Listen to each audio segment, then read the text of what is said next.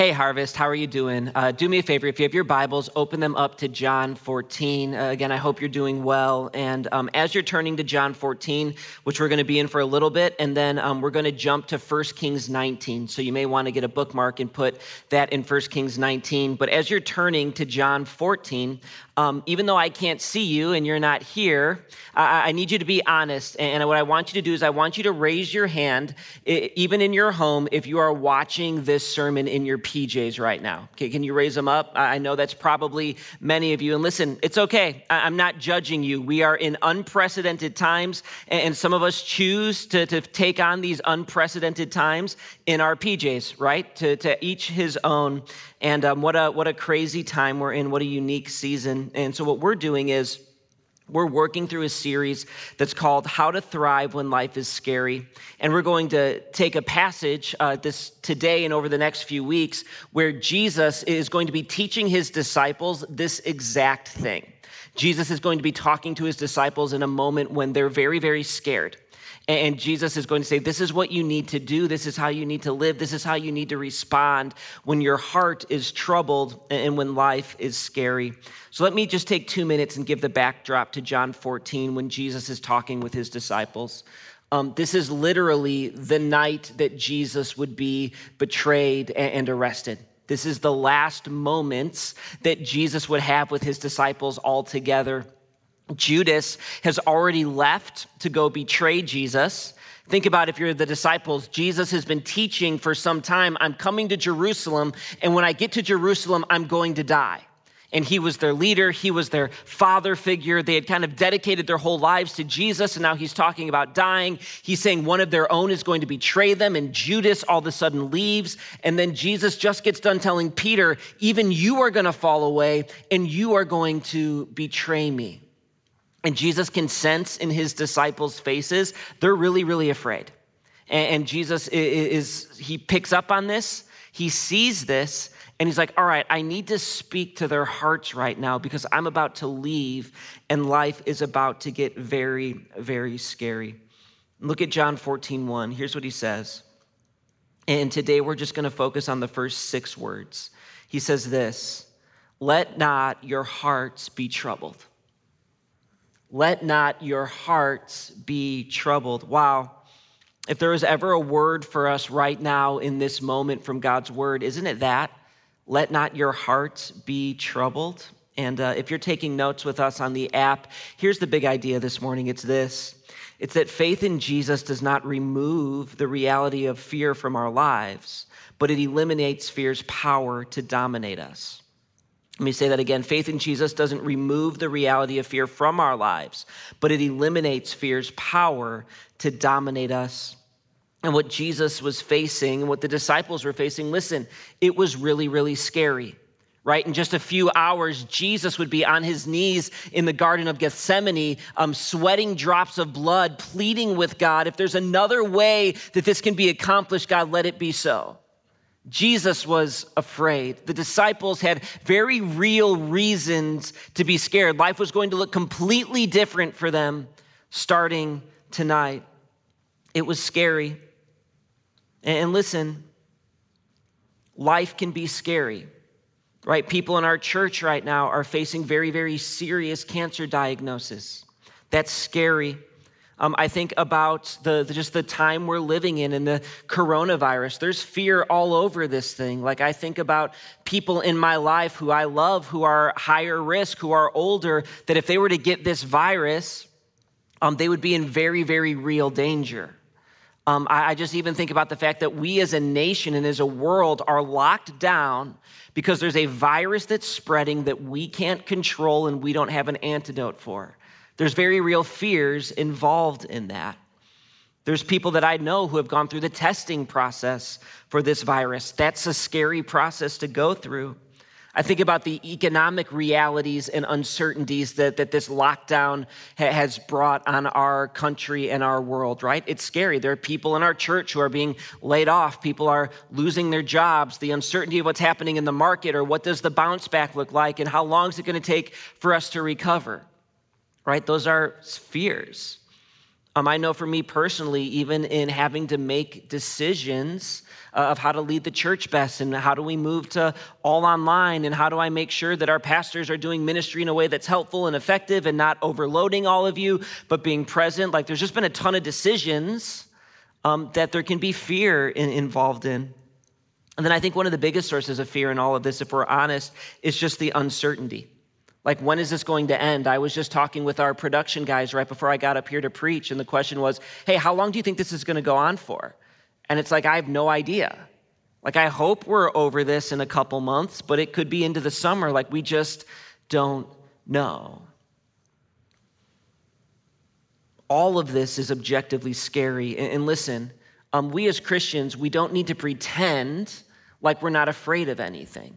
Like to pretend that life is, isn't scary at times and pretend that we don't struggle with fear comes across really disingenuous and disconnected from reality. Jesus isn't telling his disciples, listen, you shouldn't be afraid. What he's saying is, he's saying, don't let your heart be troubled. Don't allow fear and anxiety to dominate your hearts right now. And see, the thing with fear is, fear has this tendency to want to sit in the driver's seat uh, of our lives and make decisions for us. And when we're overcome with fear or overcome with panic, we can yield to that fear and make very, very quick decisions that aren't well thought through and don't end up being healthy or helpful. You know, if I would be honest, I would say one of the biggest challenge in the past few weeks is to not make reactionary decisions the president will say something or the governor will say something or we'll get a new piece of information. It's like, all right, what do we need to do? What do we need to change? And you have this temptation to react very, very quickly. But wisdom would always say, no, no, slow down, take a breath, let's see where things settle, think through this, and let's make the best decision. And what Jesus is offering the disciples is he's offering them and he's offering us a better way than to have our hearts be dominated by fear a way that looks at the scary things in our lives, not through the lens of panic or anxiety, but through the lens of faith and trust in Him. All right, so if you have your Bibles, here's what I want you to do I want you to turn over to 1 Kings 19. And what we're going to do today is we're going to meet a man who is overcome with fear and anxiety. And we're going to see how God met with him and helped him in the midst of his fear. And um, just a little bit of backdrop to 1 Kings 19 as you're turning there. We're going to meet the prophet Elijah.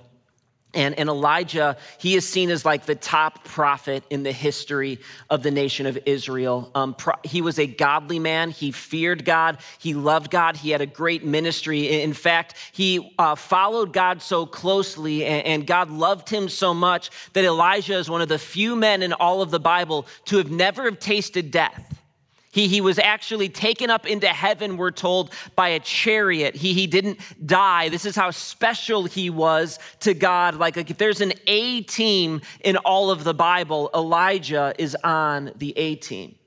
This was a godly man who is having a really, really difficult time when we meet him. And here's why what had just happened, if you were to go back to 1 Kings 18, Elijah has just kind of had his biggest moment in ministry.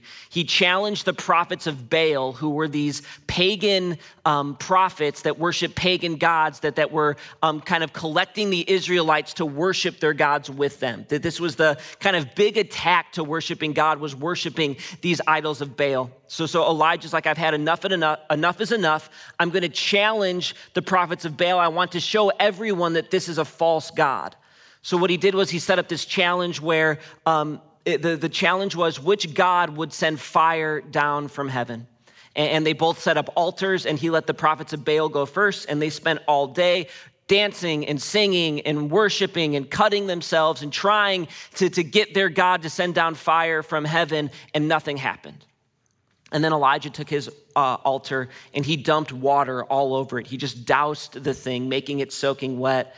And all he had to do was pray a simple prayer, and the whole thing was engulfed in flames. And the people were amazed, and, and Elijah had those false prophets put to death. Right? This is a mountaintop experience of Elijah's ministry. But after that, things would quickly change. Look at 1 Kings 19, verse 1. Here's what it says. It says Ahab told Jezebel all that Elijah had done and how he had killed all the prophets with the sword.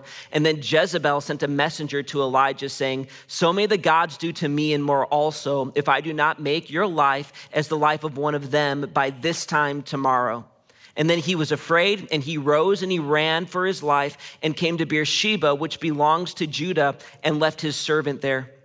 But he himself went a day's journey into the wilderness and came and sat down under a broom tree. And he asked that he might die, saying, Is it enough now, O Lord? Take away my life, for I am no better than my fathers. Okay, so here's what's going on is that Ahab and Jezebel were the king and queen of Israel. They were the most powerful people in Israel, and Jezebel was a Baal worshiper. So she hears what happens and she is furious and she sends a messenger to Elijah that says, Hey, listen, just like you killed those prophets of Baal, you're going to be dead by this time tomorrow. I am dedicating my life to finding you and to killing you. And so Elijah has to run.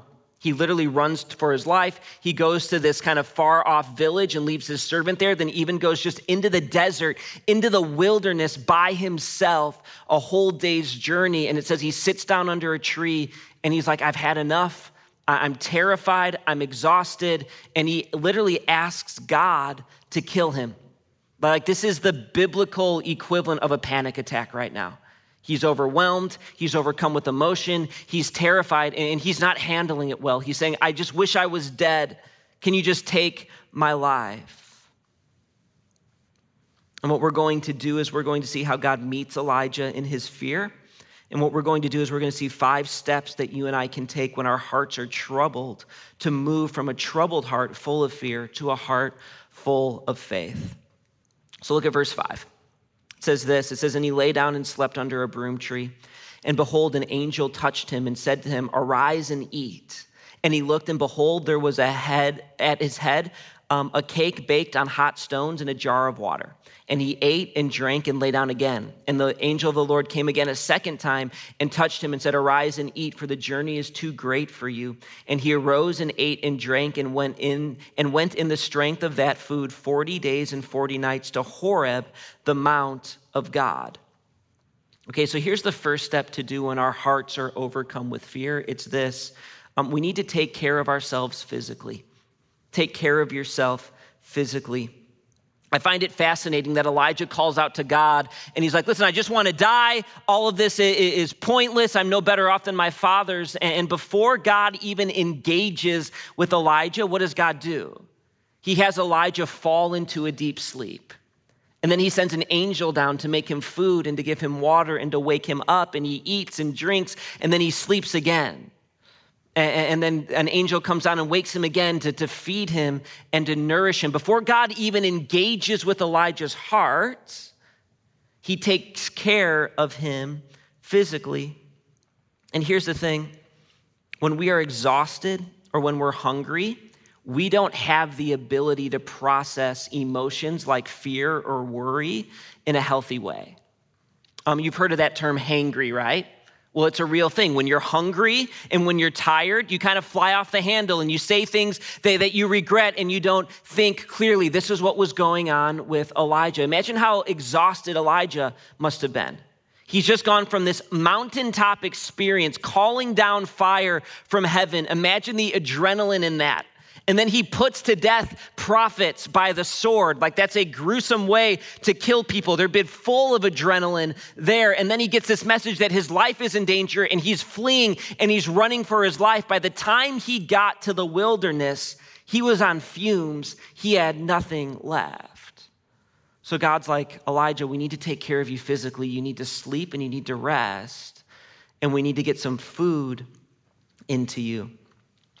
Um, I remember last summer, um, I was just at a place where um, had been working really hard and, and, church life was really, really busy. And, and I found myself uh, in a place of exhaustion. And I'll explain to you how I got there. We had um, just kind of finished the process of planting Harvest Fremont. So things at church were really, really busy. We were helping them up there. I was going up there to preach occasionally, um, helping Eric get that launched. We have had more staff transition in probably those last six months than we had in all of the mo- years of our church combined. There'd been a lot of staff coming in and, staff leaving. So things were just busy here. And um, I'd been asked to speak at a youth camp in New Mexico. So I had my daughters come with me and, Mary, and we flew across the country. Um, to New Mexico, and there was a bunch of churches gathered that we knew, and I was kind of their camp speaker. So we spent uh, five days just preaching uh, there and ministering to the high schoolers and junior high students and building up the leaders and had a really, really great time. Um, but if you've ever been involved in a church camp or camp in general, you know that it's exhausting. You're always dirty, you're outside all day, you're running around, you're up really late at night, like everything's dirty all the time, you're not in your own bed. It's an exhausting experience. So, did this camp at New Mexico. We flew home um, the very next day. And I remember um, I was home for one day. We went to church, and, and then it was um, Sunday afternoon, and I was actually just like getting ready to get in the shower and kind of be able to turn the off switch on for me for a couple of days and really looking forward to rest. And I got a call from um, our youth pastor, Taylor Bacon. And uh, I picked up the phone. I'm like, hey, what's up, Tay? And Tay is like, hey, Cal, we got a problem. And uh, if you know Taylor, you know Taylor is like the king of cool. He's super organized. He's a hard worker. He always has everything thought of. So if Taylor's calling me and he's saying we have a problem, I know we have a problem because Taylor never cries wolf. He, he's very, very competent and can handle things on his own most of the time. So I'm like, Taylor, what's up? And he goes, Cal, um, our uh, camp speaker for our youth camp, which starts tomorrow for our high schoolers, uh, three days ago, he backed out because his wife is pregnant and there's been some complications and he can't make it. And so Taylor's like, so I got on the phone. I called another um, buddy of mine who's a youth pastor. He agreed to come up and teach camp for us, but he literally just called me and he just had a sudden death in his family and he can't teach either. And he goes, Cal, we're leaving for camp in like 18 hours and we don't have a speaker. I don't know what to do. And so immediately in that moment, I'm like, well, I know why the Lord had me go to New Mexico and teach a camp for a week because he knew that our students would need it. And I'm like, Taylor, I've got, you know, four or five messages already prepared. I can tweak it a little bit to fit the series that you guys have put together, and um, I'll come and I'll do camp. This is what the best decision is. This makes the most sense. So then I spent another week at camp for our students and hanging out with the students, ministering to the students, building up the leaders, preaching, being up late at night and camp was amazing. I loved doing it. God really showed up. It was a powerful week, um, but something really, really interesting happened to me. It was the last night of camp. I'd finished preaching, and we're up in Newaygo, and I've got about an hour drive back to Spring Lake. And I was all by myself driving back in my car. And, and as I was driving, all of a sudden, um, I was really struggling to catch my breath and it felt like there was like a pound of bricks or five pounds of bricks on my chest and i was kind of breathing in deep and couldn't catch my breath um, almost to the point where i was getting lightheaded and beginning to feel like i might black out well i'm going 70 on the highway and this is a problem so i remember i, I pull the car over and i call mary who's at home she's getting ready to go to bed it's about 10.30 at night and i'm like hey mary um, I don't know what's going on. I don't know if I'm having a panic attack. I don't know what's happening, but I'm really, really struggling to breathe right now. And so I just kind of sat by the side of the road in my car. And after a couple minutes, it got a little bit better. And I'm like, hey, Mary, can you just stay on the phone with me as I drive home and talk with me and keep my mind off of what's going on? But it was, it was scary. Like I was just, I was like, do I need to go to the hospital? Is there something wrong? I've never experienced anything like this before, but I was struggling to breathe. And I made the drive home fine. I was safe and I got home and I was like, hey, Mary, like, I don't, I don't know what's happening. And Mary goes, Cal, I do. And she goes, Cal, you're exhausted. She goes, You've preached 11 times in the last 13 days. You've traveled across the country, dealt with a time change, traveled back. You just did this um, camp thing. Um, you weren't expecting it. And you've been running on adrenaline for about a week and a half now. And I think now that you knew that your last message was done and you've kind of fulfilled everything you needed to do, um, you kind of let your adrenaline down and, and you just crashed. She goes, Cal, what you need to do is, is you need to have a really, really good night of sleep and you need to start eating well. And so I remember that night I went to bed and I got like 10 hours of sleep. Woke up the next morning, had a really nice breakfast, had some eggs and toast, and I felt way better. That feeling never came back. It was exhaustion that was giving me a physical response. So, if you're feeling overwhelmed by fear and anxiety, I think it's important to ask ourselves are we sleeping well? Am I eating healthy? Am I pursuing physical health? Because if we aren't, it's going to affect our ability to think clearly and to not be overwhelmed. Look at verse 9. It says, There he came to a cave, Elijah, and he lodged in it. So he's gone 40 days into the wilderness to this Mount Horeb. It said, And behold, the word of the Lord came to him, and he said to him, What are you doing here, Elijah? And he said, I've been very jealous for the Lord God and the God of hosts, for the people of Israel have forsaken your covenant, thrown down your altars, and killed your prophets with the sword. And I, and I, even I only am left, and they seek my life to take it away. Okay, here's the second step to take when your heart is troubled it's simple talk to God. So Elijah goes to this mountain, and God meets him there. And Elijah is like, God, I've done everything I can. I've been faithful. I've been honest. Your people, they've forsaken you. They've thrown down your altars. They're killing your prophets. And they even seek to kill me, and I'm the only one that's left. And what I love about this is I love how honest Elijah is being with God right now. I mean, you see, they're having a conversation and they're having some real talk. And what Elijah is saying, he's like, listen, I'm not in a great space. I've dedicated my life to serving you, and right now it all feels pointless. It feels like I've accomplished nothing. No one's following you. All I've gotten for this is people want me dead. Like, how do you expect me to go on, God? They're having an honest conversation. 1 Peter 5, 6, and 7, Peter writes this Humble yourselves, therefore, under the mighty hand of God, so at the proper time he may exalt you, casting all your anxieties on him because he cares for you.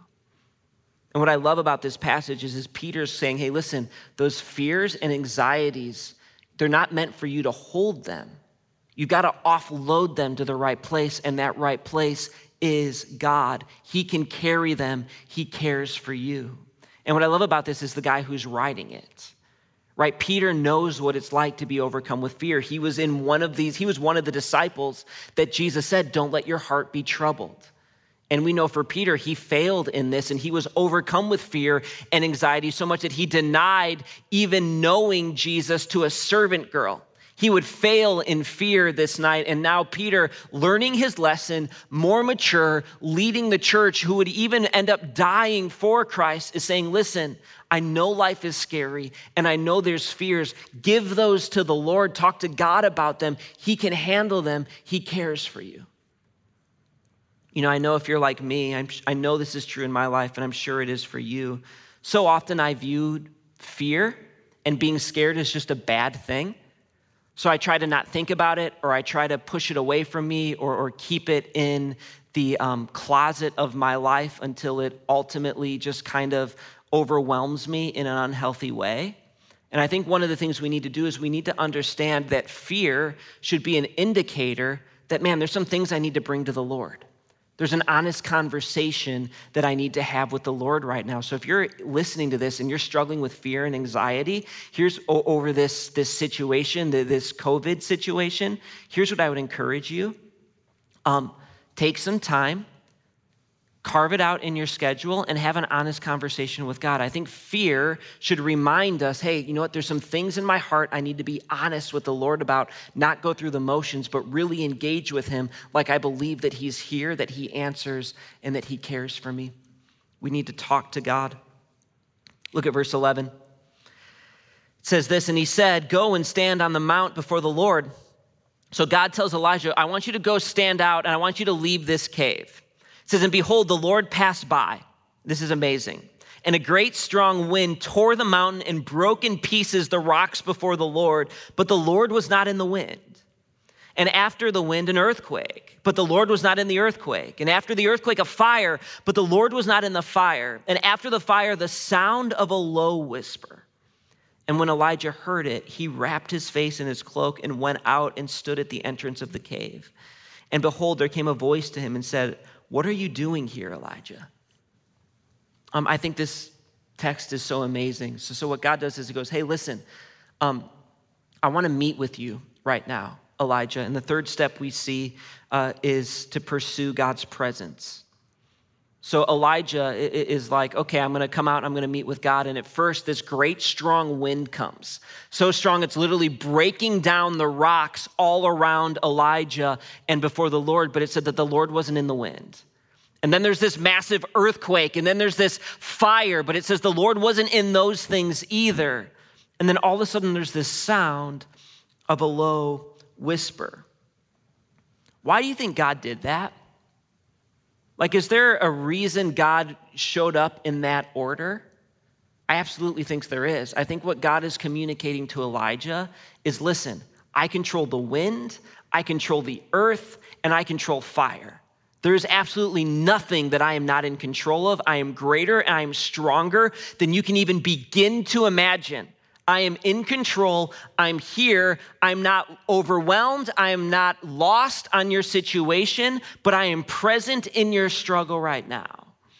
And I think even for us, it's good to remind ourselves listen, um, the coronavirus has taken all of us off guard. It's taken the world off guard. A year ago, no one had heard of it.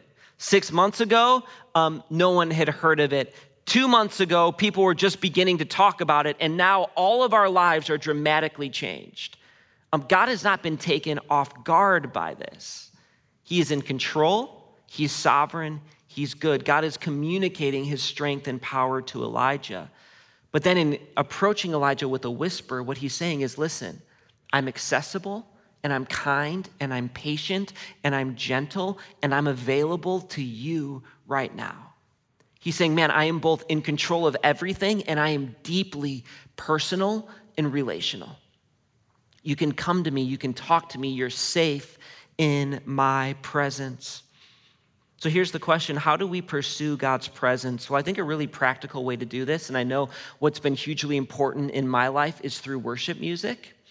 And it was interesting. So last Sunday, probably like many of you, um, we got the kids set up with their children's ministry work, and we turned on our TV and we started to watch the worship set that uh, Taylor and Alec and Jamie and the band um, had put together. And something interesting happened as soon as the worship started playing. Taylor and Jamie and Al started singing, and both Mary and I were just overcome with emotion and we started to, to tear up and we really felt god's presence meeting with us as we watched a video in our own homes and just to hear those words um, that you will not for a moment um, withdraw your hand you will never forsake your promises to sing those words with our family with our kids it was emotional and it was healing for our hearts and what happened is, as God was revealing a lot of things in my heart that I was worried about, that I wasn't even realizing I was worried about. But when you worship the Lord, when you engage with Him, when you sing things to Him that are true and are about His character, His presence meets us in that place. Man, I've talked with hundreds of people um, who have said when I've gone through scary situations, whether it's cancer diagnoses or issues in marriage or fears about children, they say the thing that I run to is worship music. And it realigns my heart, it resets my emotions, it, it does a work that's supernatural in my heart. So I would encourage you, man, maybe in this season in your house, you know, worship music should be playing. Let, let's set our hearts and minds on who the Lord is. Look at verse 14 it says, so it's funny, Elijah's going to repeat the same thing. He says, I've been very jealous for the Lord God of hosts, for the people of Israel have forsaken your covenant and thrown down your altars and killed your prophets with the sword. And I, and even only I, am left, and they seek to take my life to take it away. So it's interesting in verse 14, Elijah's still not feeling it. He's like, I'm still frustrated. I'm still not in a great place. All of this hasn't helped me quite enough yet. So look what God does in verse 15. It says, And the Lord said to him, Go return on your way to the wilderness of Damascus, and when you arrive, you shall anoint Hazael to be king over Syria, and Jehu, the son of Nimshi, shall you anoint to be king over Israel, and Elisha, the son of Shaphat, Abel Meholah, you shall anoint to be a prophet in your place. And the one who escapes from the sword of Hazael shall Jehu put to death, and the one who escapes from the sword of Jehu shall Elisha put to death. Yet I will leave 7,000 in Israel, all the knees that have not bowed to Baal, and every mouth that has not kissed him. Okay, here's the next step to take when your heart is overcome with fear it's this take the next step of obedience. It's really, really interesting. Uh, uh, Elijah's like, I'm still not feeling great right now. So, what does God do? He gives him very, very specific instructions. He's like, All right, I want you to leave the wilderness, and I want you to go to this city, and I want you to anoint this guy to be the king of Syria. Then I want you to anoint this guy to be the king of Israel. And then I want you to uh, anoint this guy to be the prophet that will follow you in your footsteps. In essence, what God is telling Elijah is listen, rather than being out here in the wilderness and feeling sorry for yourself, you need to go do your job. And he's saying, listen, here's very specific instructions that you need to follow. And he's saying, listen, um, do what's right. And these feelings of fear and anxiety, they're going to begin to dissipate. And he's communicating to, communicating to Elijah, I'm in control. I've got this. I know what I'm doing.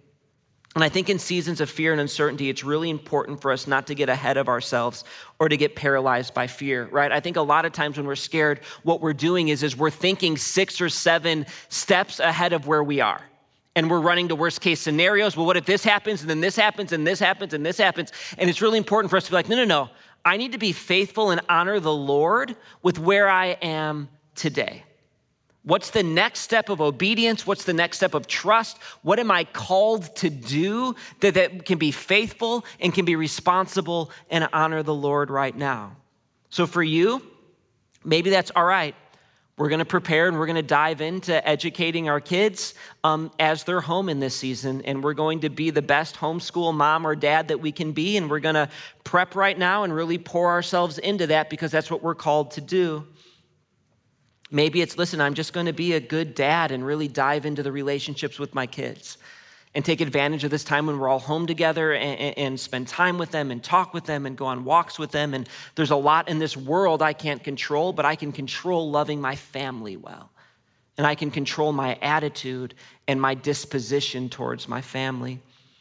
Maybe it's all right, I'm going to get as prepared as I can be for the Zoom meeting that I have on Monday morning and I'm going to do my work. I'm going to be faithful. I'm going to be on top of it.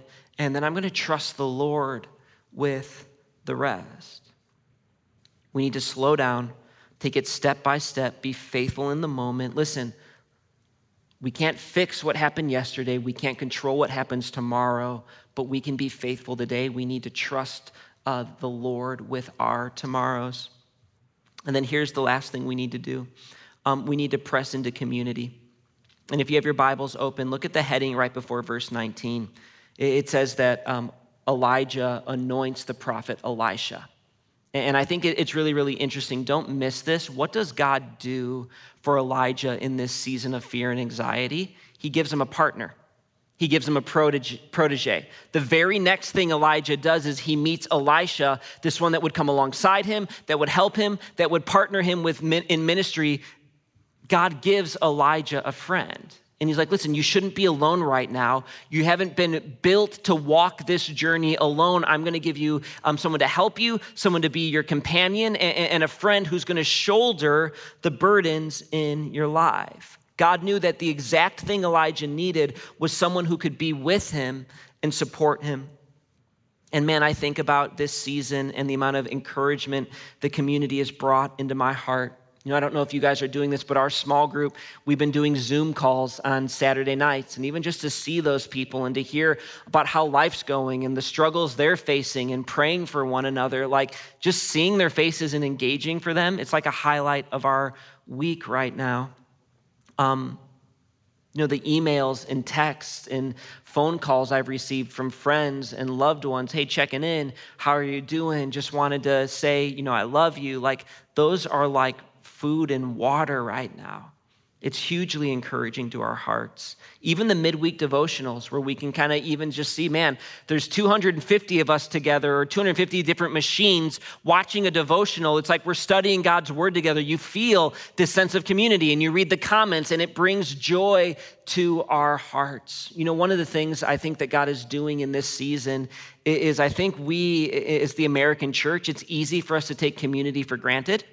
And when you can come to church every week and you've got small group and there's so many things going on, it's so easy to just take those things for granted. And I think what God is doing is He's stirring up in our hearts a love for our brothers and sisters in Christ and we are a family. We need that encouragement. We need that support. And so I would encourage you who are the people in your life who you can be that community to, to love and support and, and really just unload your fears and worries and anxieties with, and know that you'll be prayed for and cared for and loved on in the midst of those things.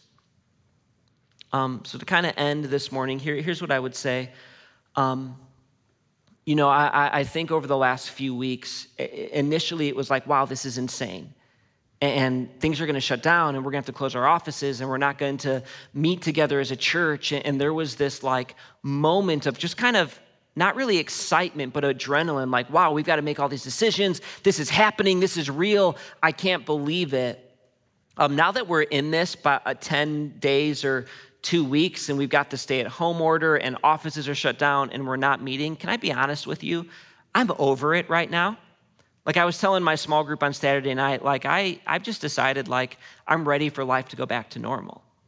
And I know many of you feel the exact same way. And I know when you feel like that, it's easy for us to get in this space of just not being grateful or, or not um, choosing to trust God or choosing to focus on all of the blessings God's giving us every single day. And I just think this text is so timely for our hearts. Listen, there's some real practical things that we can do when our hearts are troubled to not let fear and anxiety be the thing that dominates us, but have what dominates us be trust in the Lord, obedience, and faithfulness to the one who is in control of everything. I hope these words encourage your heart. Let's do this. Let's close in prayer. Heavenly Father, God, I thank you for um, this time together. I thank you for um, just the ability to open your word. I'm thankful for the story of Elijah and how you are just so clearly um, helping us in this season. You're not absent, you're not void. Um, but God, you're here and you're with us, and I even just sense your presence in this empty room because your word is going forth in power. And so, God, I'm just praying that you would pierce our hearts with it, that you would move mountains, that you would show yourself to be faithful in each and every of our lives. We love you. It's in your son's name we pray. Amen.